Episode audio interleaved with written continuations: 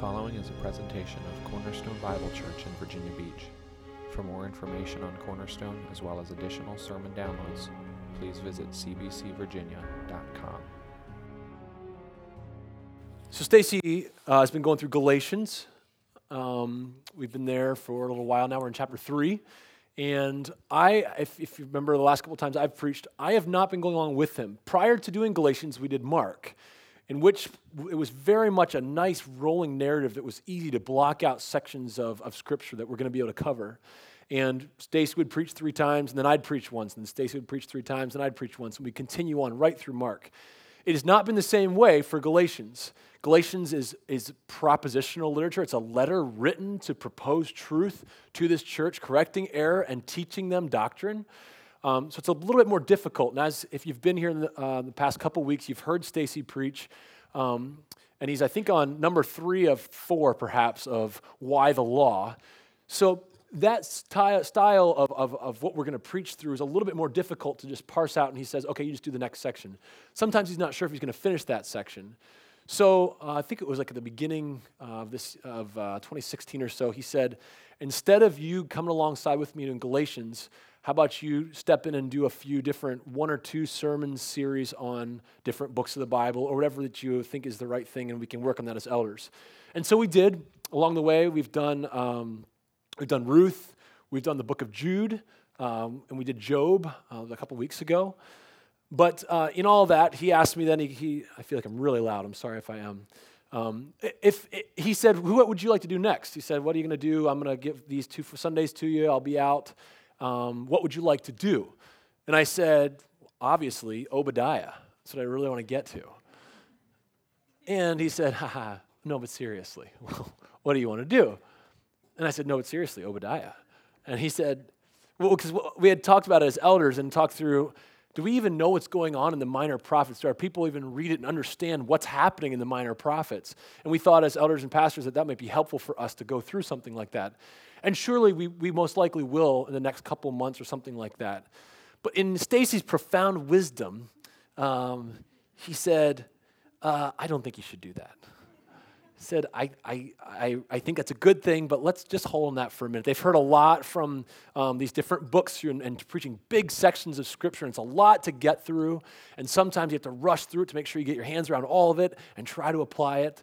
He said, Can I suggest that you take something that God is changing and teaching you in your life and preach out of that, from that text, from something that He is changing in you, and allow that to spill out and allow us to actually use that as a, like a kind of a, springboard into the scriptures. Um, and you'd think, well, that's way easier to preach than Obadiah. Um, but strangely enough, it was quite daunting to me um, because we have a great deal of respect for the scriptures. It's, it's perfect, it's so pure, it's organized well, it's a nice thought flow and you can take chunks of it at a time, and it allows you to listen to it and then preach that. For me to do that from my life and things that I've learned, I am not an organized, nice, flowing, neat narrative to give to you guys and just show, oh, here, let me just show this. The, the, the good thing is, I'm not preaching from my life today necessarily. I'm certainly going to bring you along in some of the things that I've been thinking about and struggling through. Um, but what we're preaching today, make no mistake about it, is the text of Scripture my opinions and my experiences and my tips for you, they can't transform your life. Um, they may help here and there, and, and, we certainly are good at that helping one another out, but I cannot transform you and change your heart from deadness to liveness or change you from darkness to light. Only the text of Scripture can do that. Only His Spirit using that can do that. And so we find our authority only in one place, and that's in the Word of God. His, this, the Word, the capital W, the Word, Jesus Christ, who came, um, and as He has left us His Word. And that's what we're going to be out of this morning. But I will kind of take you along a little bit of a journey of where I've been the past two years and what a couple of things that I've been thinking about and praying about and searching and way that He is changing me um, along the way. So uh, that might sound weird again, but that's where I'm gonna that's what I'm gonna try to do today. Stacy has been taking us through Galatians. He's been taking us and uh, leading us through to see our need for faith versus the law, versus our innate sinful desire to have ourselves and love ourselves through the law. Instead, we're supposed to be people of faith, to rely only on Jesus Christ, to rely or have faith in, to believe in Him, not in ourselves and our ability to fill, fulfill the law. There's something inside of each of us, we know this, that truly wants to provide our own justification, that wants to, um, on our own effort and our own discipline and our own merit, get it together and like that we were smart enough to say yes to the question uh, you know, this is a free gift of salvation, that we're somehow smart enough to, to gobble it up and say, yeah, I was able to rely on that.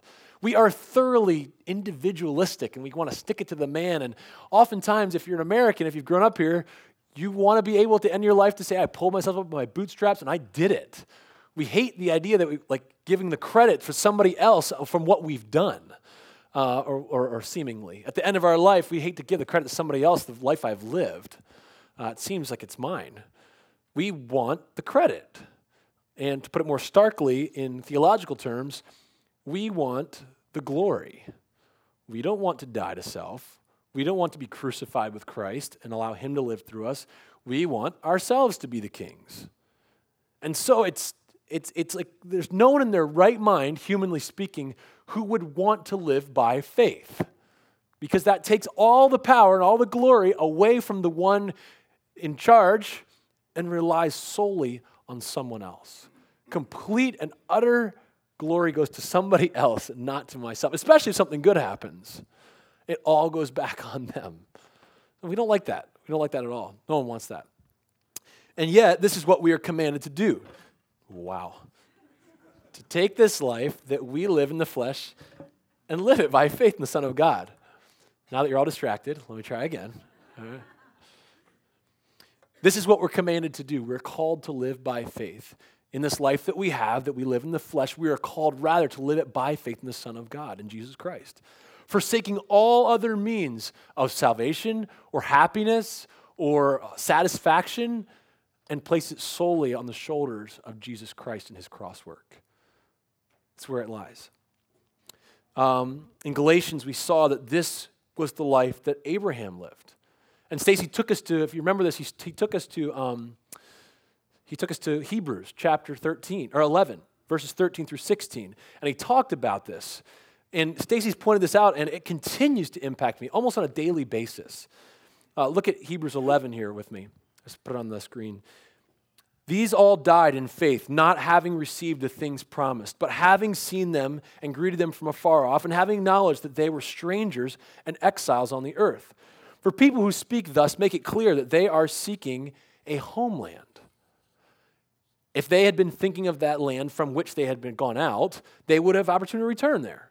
But as it is, they desire a better country. That is a heavenly one. Therefore, God is not ashamed to be called their God, for he has prepared for them a city. This passage gives us perspective. This world really is not our home if you are a believer in Christ. Verse 14 says that this type of person is seeking a homeland. In other words, we're not in the homeland now. We're seeking something greater, seeking a homeland. We are, as the passage points out, strangers and exiles here, looking forward to something greater. You guys have probably seen uh, the bumper stickers, the, the Not of This World NOTW bumper stickers. All right? Um, you know, it's those are those are cool. Those are they're normal. You have the graphics showing your allegiance to Jesus Christ on the back of your bumper. That's that's fine. Uh, but I've seen a couple things go a little haywire, and a, a, couple more creative images have popped up, and you can kind of put NOTW like almost anywhere you want to. And I've noticed these things, and uh, you, I mean, you've got like your Harley Davidson NOTW. Um, you've even got your Hawaiian Girl NOTW. Uh, I've seen a couple ones like we live at the beach here at uh, Virginia Beach, and we have like the "Fun in the Sun," not of this world type uh, bumper sticker. Um, for those who love classic rock, we have the uh, Aerosmith "Not of This World" bumper sticker. That's a real one. None of these I've, I just pulled these straight off of the internet. They're the real deal. Um, and then one of my personal favorites, the "Daddy's Little Girl," "Not of This World" bumper sticker. Uh, and I've been considering a lower back tattoo, and I thought this butterfly looked nice. Um, I'm kidding. as cheesy as this might sound, there is a huge element of truth in this statement. Um, it might get lost in the medium sometimes, and I would argue that probably that does sometimes. Um, but not of this world, there's a huge element of truth that we see that we are pilgrims, exiles, strangers in this land. We sang of it today in, that, in the song, Jesus, I My Cross Have Taken. I, we could have just stopped there. I mean, over and over again, recognizing that this is not where we are to be, but rather our confidence is in Him alone, which is in another place completely. This, this not of this world language is reminding us that we are not here because it's our home necessarily. There is something that is greater coming. We're out of place, and thus we are to live differently than the rest of the world and how they live. But how? How does a person looking for a more complete and better country live as a stranger? How does that happen?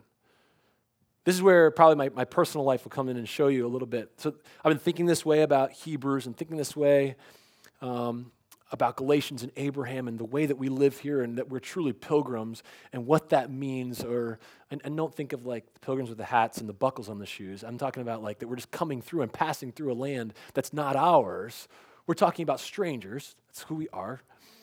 And I realized at this point in my life, I, am 33 years old. I'm, I have four kids. I have a beautiful Christian wife of nearly 10 years. I'm a homeowner. Um, I'm an employee at LifeNet Health and at Cornerstone part time. Um, I'm an elder.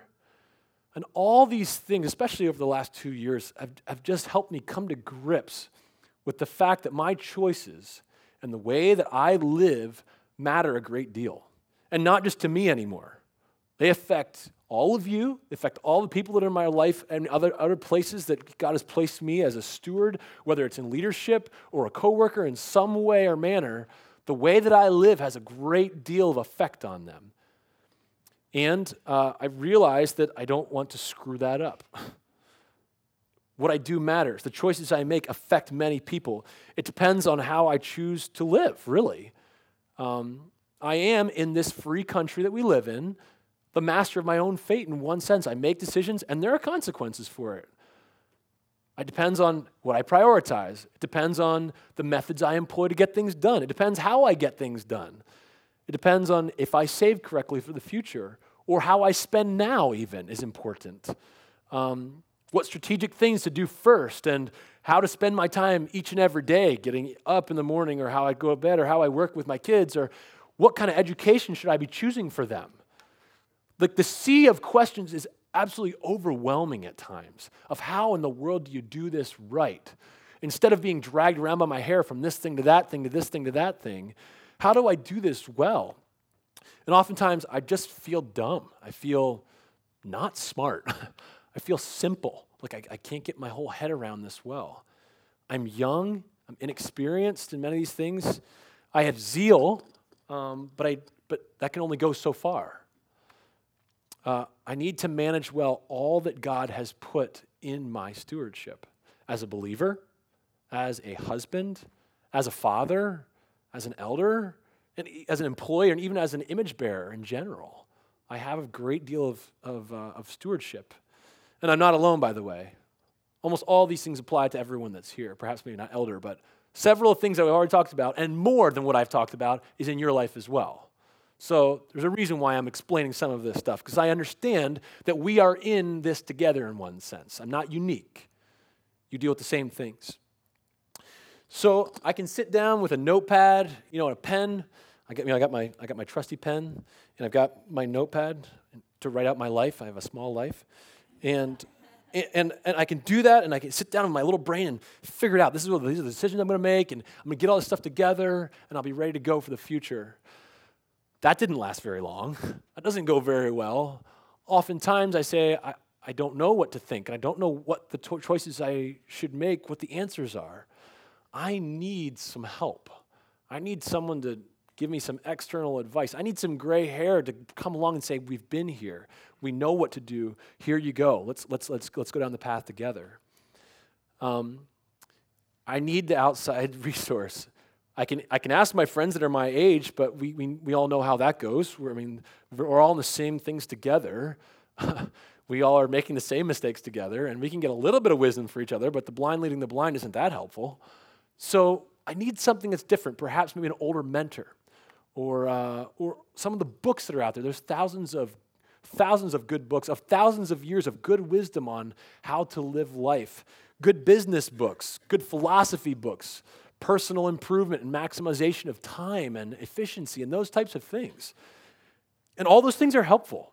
They're very good. A lot of them contain truth and they are helpful. And I've consulted mentors and I've read books, and a lot of them have led me along the way into some of the choices in the way that I live my life now. But they all have problems. Um, often, you have differing opinions between, for one subject, three different opinions, three different schools of thought on how to think about this. Which one is right? They're all fallible people. Which one is right? is it up to me to choose one of them or make a conglomeration of all of them and figure out how to do it that way? That sounds distracting. Um, they can sometimes even be self contradictory within themselves. Oftentimes, I don't know which approach is correct. There's so many other ones. What, which approach is, the one to take? And even when I do do that, I take conventional wisdom together and I kind of take the center, like the least common denominator, I get it all together here, and I do that conventional wisdom I'm still left with the fact that I don't know if that was the right thing to do at the first place. It sounds good. No, I, I, a multitude of counselors there is safety. We know that. But even at that point, I'm not sure that the choice I've made is the right one. And so I'm left lacking, even with good mentors, good books that I've read. And I feel as though what I really need, and you're probably tracking with me at this point, I need supernatural knowledge. I need wisdom. I need knowledge, instruction from the outside of, of my existence. I need it from God. I need for Him to speak into my life, to change me, and to help me think properly about how I do my life day in, day out, the choices I make, the philosophies I'm going to come through. And some of this may sound silly, but um, of course, the thing that keeps popping up for then for me over the past two years was James 1 5. You guys have probably know this verse. If any of you lacks wisdom, let him ask of God, who gives generously to all without reproach, and it will be given him. That's a wonderful promise. I grabbed onto this and I started thinking about it, and it, it changed kind of some of the things I did. I wanted wisdom. God has wisdom. He says, Ask me for it. So I began to ask him. I began praying for wisdom. In my regular prayer times and little bits here and there, I would spend a little bit extra time asking for wisdom about specific things, and then even just more general, give me wisdom as a father. I lack it. I don't know what to do about these things. Um, give me wisdom as an elder. I'm not sure how to handle these situations. Like, what do I need to be doing, God? And it's just asking Him for those things. And for some reason, I was. Um, I, I, was expecting some supernatural intervention that somehow I'd get the answer like very distinctly. Um, I took this promise very seriously. I held on to this promise, and rightfully so. But I think I was expecting something supernatural, something that I could notice and grab hold of and like write down in the front leaflet of my Bible or something like that. I don't know. I was looking for something like that that would help me direct me that way. But James 1:5, if we've just read that, says nothing about the delivery of such wisdom. Um, but my own expectation was such that I was looking for something unmistakable. I would be able to recognize it and give God the glory for answering my prayers for wisdom so directly. But it never came, at least not the way I thought it would. Instead, I continued to pray and work and live and read my Bible like normal. As it happened, uh, I began to realize that I wasn't getting anywhere with my uh, supernatural wisdom intervention, and uh, something else was happening.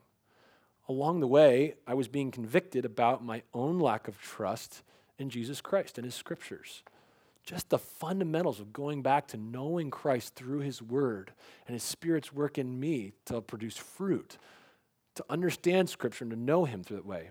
I was challenged to just go back and simply recommit myself to reading the word and prayer, just like normal. Not that I wasn't, but like that that would be, that that wasn't like different than wisdom, but I, like I needed to get that. And I, and I realized that if I could get that right, the fundamentals, if I could get this right, I would be in the proper position to receive wisdom. And I'd, I'd be in a much better place to actually hear it correctly. This was my spiritual act of worship, and I knew that if I got it right, I would be in the right position to hear that wisdom. So along the way, um, one of the course seminars that I was teaching was on Job. I had 50 minutes to explain was Job right from the entire book of Job. Shows how foolish I am, see? Um, but through the study, I stumbled across chapter 28. And it was like this wonderful nugget that blew me away because the point, and we heard it, Jordan read it this morning, um, we, we don't have wisdom. We don't have it here, even in the earthly realm. We, don't, we can't get it. And the question is asked in Job is, where is it then? Where is, where is wisdom? And Job says in here, God understands the way to it, uh, wisdom, and he knows its place. Okay, now things are starting to click. God has knowledge, understanding, and wisdom, but he recommends an answer to me as creation. It is the fear of the Lord that is wisdom, he says here. God understands the way to it, and he knows its place. And as I go on, I'm going to read this next part for you here. God understands the way to it, and he knows its place, for he looks to the ends of the earth and sees everything under the heavens. When he gave to the wind its weight and apportioned the waters by measure, when he made a decree for the rain and a way for the lightning of the thunder, then he saw it and declared it. He established it and searched it out. And this is the capstone, the end of this chapter. This is what he says. And he said to man, Behold, the fear of the Lord, that is wisdom. And to turn away from evil is understanding. Bing, the light like went on to me. Wait a second. What's happening here is not that he has some secret wisdom. I need to, I need to dig through the earth to find some like Indiana Jones ark that like opens up and there's the wisdom of how I'm supposed to manage my time well. That's not what's going to happen. But rather, he says to man, Behold, the fear of the Lord, that's wisdom. And to turn away from evil is understanding. You want to know? This is how it happens. Um, and as this happened, I, I kept con- considering this and thinking, and now my wheels are turning because I've heard something like this before. I'm no dummy. Aha, Proverbs. I know about this. I've heard this before. So I quick Googled a phrase to see where, where it is in Proverbs. And for a quick reference, I realized that it's scattered several places throughout Proverbs, and that's not the only place. It's also found in Psalms. So we have Psalm 111, verse 10. We have all throughout Proverbs, and we have Job. Pause for a moment. We have three different books. And by the way, this is going to be a short lesson on li- biblical literature. In Scripture, you have different types of literature throughout one of them, the one that I'm referring to today, is called either we call it wisdom literature or wisdom writings. There are at least four that are undisputed that are that are pertain or are called that. We have Job, Psalms, Proverbs, Ecclesiastes. The fifth one is Song of Songs or Song of Solomon. That's debated whether or not that's some sort of different poetics or if that's specifically wisdom. However, the point here is the four that are undisputed, we have Job, Psalms, Proverbs. I just listed them all here to you. They all directly connect the fear of the Lord to wisdom. I got three of the four undisputed books of wisdom saying that it's the fear of the Lord is wisdom. And then I'm thinking to myself, wonder why Ecclesiastes doesn't say it. And then I remember thinking about Ecclesiastes. I'm like, what's the, what's the main point of the book? What does it say? And the last verse happens to say this The end of the matter, all has been heard. Fear God and keep his commandments. After all that he's spoken of, remember vanity of vanities, he talks about all the different things that Solomon has done up and down and gone around the world and done everything. And at the end of his life, he says, The end of the matter, all has been heard. I've told you everything. This is where it's at. Fear God and keep his commandments. In other words, unanimously, the four writers are saying wisdom is bound up in the fear of the Lord. And so I realize I'm a smart boy. I need to study some of these writings and understand it. The obvious place for me to start was Proverbs. I started in Proverbs, I devoured it, and immediately I was not disappointed. There was over and over again showing that this is where I was supposed to be. I read the entire 31 chapters, I think, like a dozen times in a month. Like I would read like half a chapter a day and just come back and go. And then I'd slowed down and started going through it slower and, and, and trying to get some of these concepts so I could get wisdom. And right before, um, and right from the beginning, again, I, I, knew I was finding a gem. It was like a big signpost that said, Yeah, you're in the right place. Start flipping over rocks. You're, you're here. This is good. This is where you want to be. Uh, look with me, if you will, at Proverbs 1 1 and 6. You can look in your Bible or up here, it's fine. The Proverbs of Solomon, son of David, king of Israel, to know wisdom and instruction, to understand words of insight, to receive instruction in wise dealing, in righteousness, justice, and equity, to give prudence to the simple, knowledge and discretion to the youth. Let the wise hear and increase in learning, and the one who understands obtain guidance. To understand a proverb and a saying, the words of the wise and their riddles. Okay, I'm definitely in the right place. I know this. And why do you say that? Look at the passage with me for a minute here if you have it. These weird infinitive phrases at the beginning, you're seeing this over and over again, this to plus, if you remember an infinitive, to plus a verb. So we have to know wisdom, to receive, to give prudence over and over again. And it reads really strangely. When we see these, we assume that we have to be entering into something else here, and there's got to be more to the picture, to these phrases, because they don't quite make sense on their own. But what is it? Like on the surface, again, these sentences almost seem like they're bad English. To know wisdom, take a look at this, to know wisdom and instruction, to understand words of insight, to receive instruction in wise dealing, in righteousness, justice, equity, to understand a proverb and a saying, the words of the wise and their riddles, to give prudence to the simple, knowledge and discretion to the youth.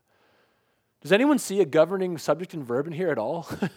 like, I can't find it at all. And I'm wondering, where is, wh- how am I supposed to read this? What's, what's happening here? Well, I know that some of you, you grammar nerds, are just loving this stuff. And you're thinking, oh, I can find it. And this is just bad English. We can figure this out. Not to burst your bubble too quickly, but remember what we're dealing with is actually an English translation, English translation of what? Hebrew. This is written in Hebrew. This is not originally in English. And so the style that's going on here is specifically the way that he wanted to write. And so, what we need to do, if I can help you with this a little bit, we need to assume something. We actually have to consider this as being bound to something else. All these infinitive phrases are being bound to something else. It's in the mind of the reader. They've only read, read one other thing so far. It's verse 1, the title. Verse 1 is the acting title of the book. I got the Proverbs of Solomon uh, son of David, king of Israel. There's only one thing that it can be. The reader needs to connect all these to phrases to this. But how does that help us? Let me explain. If you will give me the chance, let me read this to you a little differently. I'm going to not assume anymore, I'm going to place in there a verb for us so that we can see the connection between the title and these purpose statements, these infinitive phrases. All right? You can see it in front here. The Proverbs of Solomon were collected to know wisdom instruction the Proverbs of Solomon were collected to understand words of insight. The Proverbs of Solomon were collected to receive instruction in wise dealing. Do you see when we add that, what happens to these? These all become purpose statements. Why the Proverbs of Solomon? To know wisdom, to understand words of insight, to receive instruction in wise dealing. Now we're starting to see that even though that was omitted from that from this translation, it's not a wrong. Nothing happened that was wrong. It's hard for us as English readers sometimes to get it. But when we see this, we're like, oh yeah, the purpose statements here. That's what we're trying to figure out. If, in other words, we could say something like this: There's a question, and someone's going to ask the question, why was Proverbs written? This is giving us the answer. It was written for the reader to know wisdom and instruction. It was written for the purpose for the reader to understand words of insight. It was written for the reader to receive instruction and wise dealing in righteousness, justice, and equity. It was given, it was written to give prudence to the simple. It was written to give knowledge and discretion to the youth. All these things you're seeing over and over again. It was written for the reader to understand a proverb and a saying. Wow, this sounds exactly like what I was looking for. I'm a youth. I'm a simple person. I want wisdom and knowledge and discretion and understanding. This is where I want to be. I want to know wisdom, instruction, and all these things. I'm simple. I need prudence. I'm young. I need knowledge and discretion. I want to understand proverbs, wise sayings, and the way that wise people talk. Solomon, you've convinced me. I'm ready. Lay it on me. Come on, let's go. Let's, let's hear the rest of this then. What does this mean? Hit me with the good stuff. All these things Solomon's purpose statements are pointing me to the book of Proverbs to get the answers that I need. That that's the whole purpose is for this to happen, for the youth to have this, for the, for the simple to have this, those who seek after righteousness, those that seek after knowledge and wisdom, etc. At this point, I would be foolish not to read the rest of this book. It would be, it would be truly foolish for me to, just to disregard it. God has been working this desire for wisdom in my own heart already, but then he's, he's causing me to ask these questions. But if you notice, I skipped over one verse in these infinitive phrases, verse 5. Does anyone notice this? This is almost out of character. You see, to this, to this, to this, to this. And then verse 5 comes along. Let the wise hear and increase in learning, and the one who understands obtain guidance. So if you want to be a wise person, you should listen, which will lead to an increase in learning. And if you want to be a person who understands, you should obtain this guidance. Like right in the middle of his purpose statement, Solomon like points his finger out at me and is like, listen up. If you want to be wise, this is what you should do. Now, he is addressing those who are wise. Let the wise do this. But he's also addressing those who would be wise. That's us. That's me. I need to hear that and say, it's almost like the phrase we hear Jesus say when he says, He who has ears, let him hear. The same type of thing here we're discussing is something that, I'm sorry, I'm totally distracted. let the wise hear and increase in learning, and the one who understands obtain guidance. Okay, I'm going to try my very best then to listen. I'm going to try my very best to obtain this guidance that we have from him. Um, and then we come to verse 7. So I'm ready for this.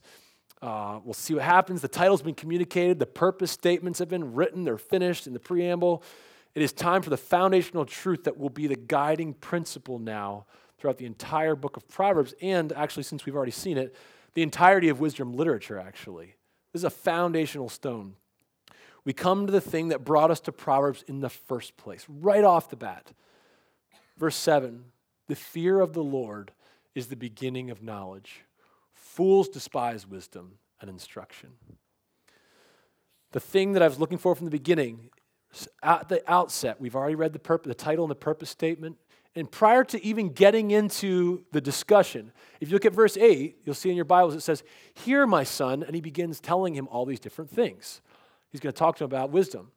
Prior to even getting into the address, he lays out a foundational stone for us and that is that the fear of the Lord is the beginning of knowledge, and that fools despise wisdom and instruction. The verse is the key to understanding Proverbs. It stands alone. It's not connected the, from the beginning or to the end necessarily. And at the same time, what I mean by that is it's not, it stands alone as a point to make sure that you get. It is connected. In fact, it's so much so, if you take a look, you'll see that um, in verse 7 here, you have the fear of the Lord is the beginning of knowledge. Fools despise wisdom and instruction. If you look back at verse 2, the first thing he says in verse 2 is to know wisdom and instruction. Do you see that? Knowledge, wisdom, instruction. To know wisdom, instruction. That's not an accident. That is done by the author on purpose for us. He's connecting these ideas to the exact purpose of Proverbs, saying, if you want to get it and you want to understand its purpose, You've got to get this thing. You must fear the Lord, or you won't understand it. Oops, I don't know how I did that. Sorry. Um, but if you don't get this, you don't get wisdom. This is the language you must know if you are to understand wisdom. Without the fear of the Lord, you will only ever be talking about wisdom. You'll never understand it.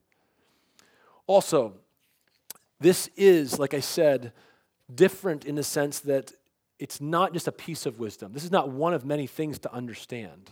There's a lot that's going to come our way when you read through Proverbs thing after thing after thing after thing. But that's not what's happening here.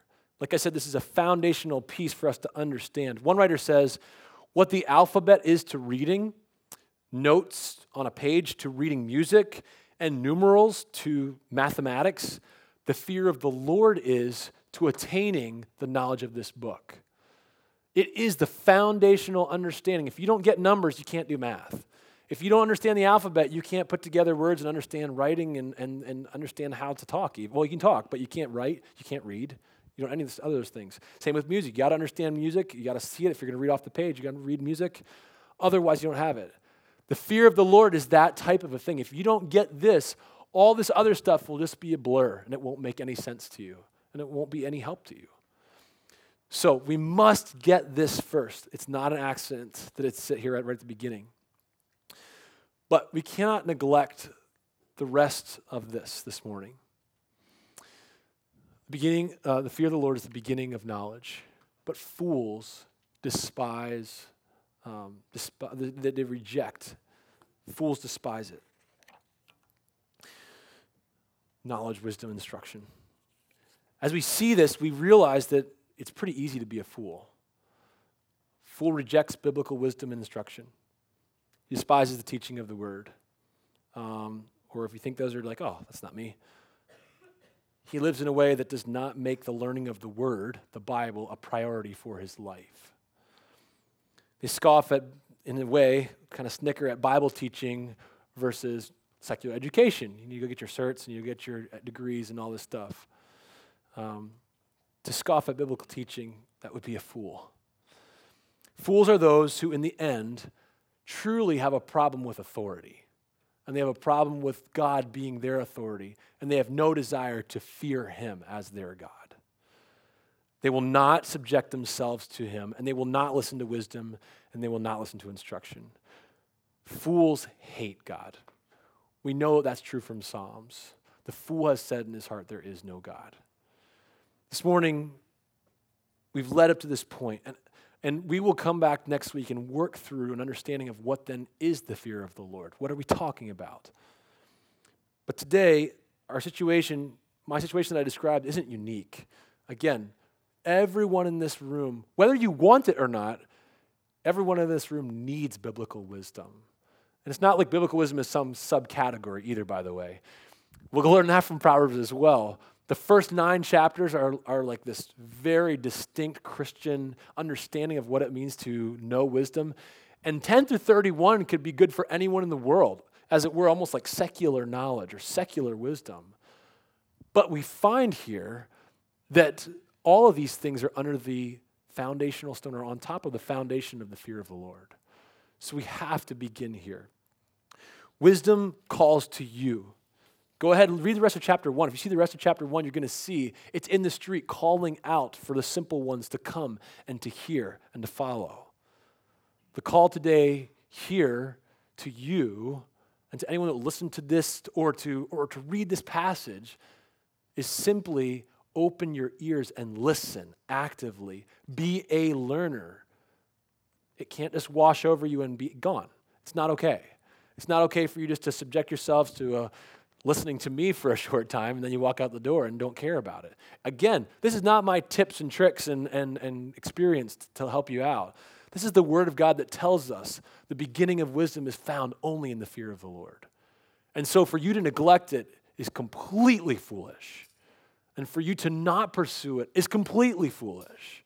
And that is what I'm finding for myself as well. That this is how I must respond. If I want to be wise and know how to do these things in my life, I've got to get the foundation stone right, which is the fear of the Lord. So, how do you do that? Don't be a fool. Instead, fear the Lord. Don't think that, like, also, like, there are two ends of the spectrum and it's okay to like, be somewhere in between neutral. No, that's not fearing the Lord at all. Fearing Him, knowing Him, and making Him the king on the throne. We've seen this. We're supposed to, as, as Galatians 2 talks about, be crucified with Christ. And it's not I that live anymore on that throne, it's King Jesus living our life that we have now by faith in the Son of God. In other words, it's wise to do as Galatians 2 says, to live by faith. What, do you think they wouldn't match up for some reason? Of course they do. This is wisdom. We find it in, in His Word. So, practical thoughts. So what, Chris? Okay. Read your Bible. I know it's hard. Read your Bible. You have a certain amount of time left on this earth. You need wisdom. Read your Bible.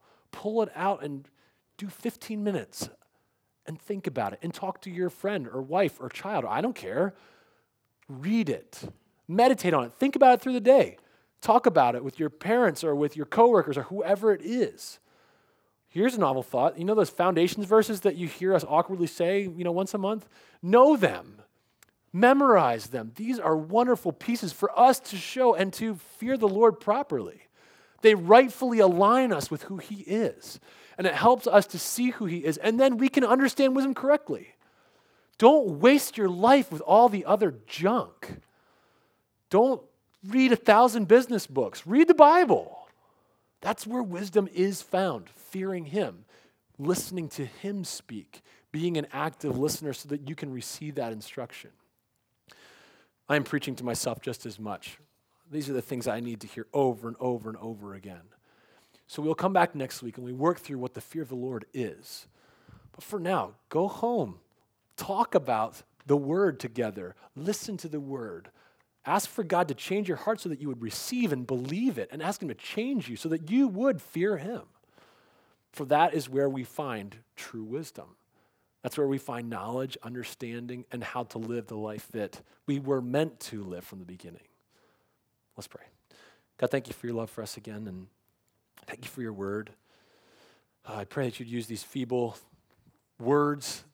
Lord, I, I don't want to get in the way. I pray that your, your spirit would use these words from your word to go forth and change us. May it transform us. May we know you through your word and through your spirit's work in us to reveal it to us. We thank you so much for your love and ask that you would be patient with us. We know you will. You're a gentle shepherd. But we ask as we see these things and do these things that you would cause us to love your word. And as Stacy pointed out too, that we would love your law. They, reveals, it reveals who you are. We love you in Jesus' name. Amen.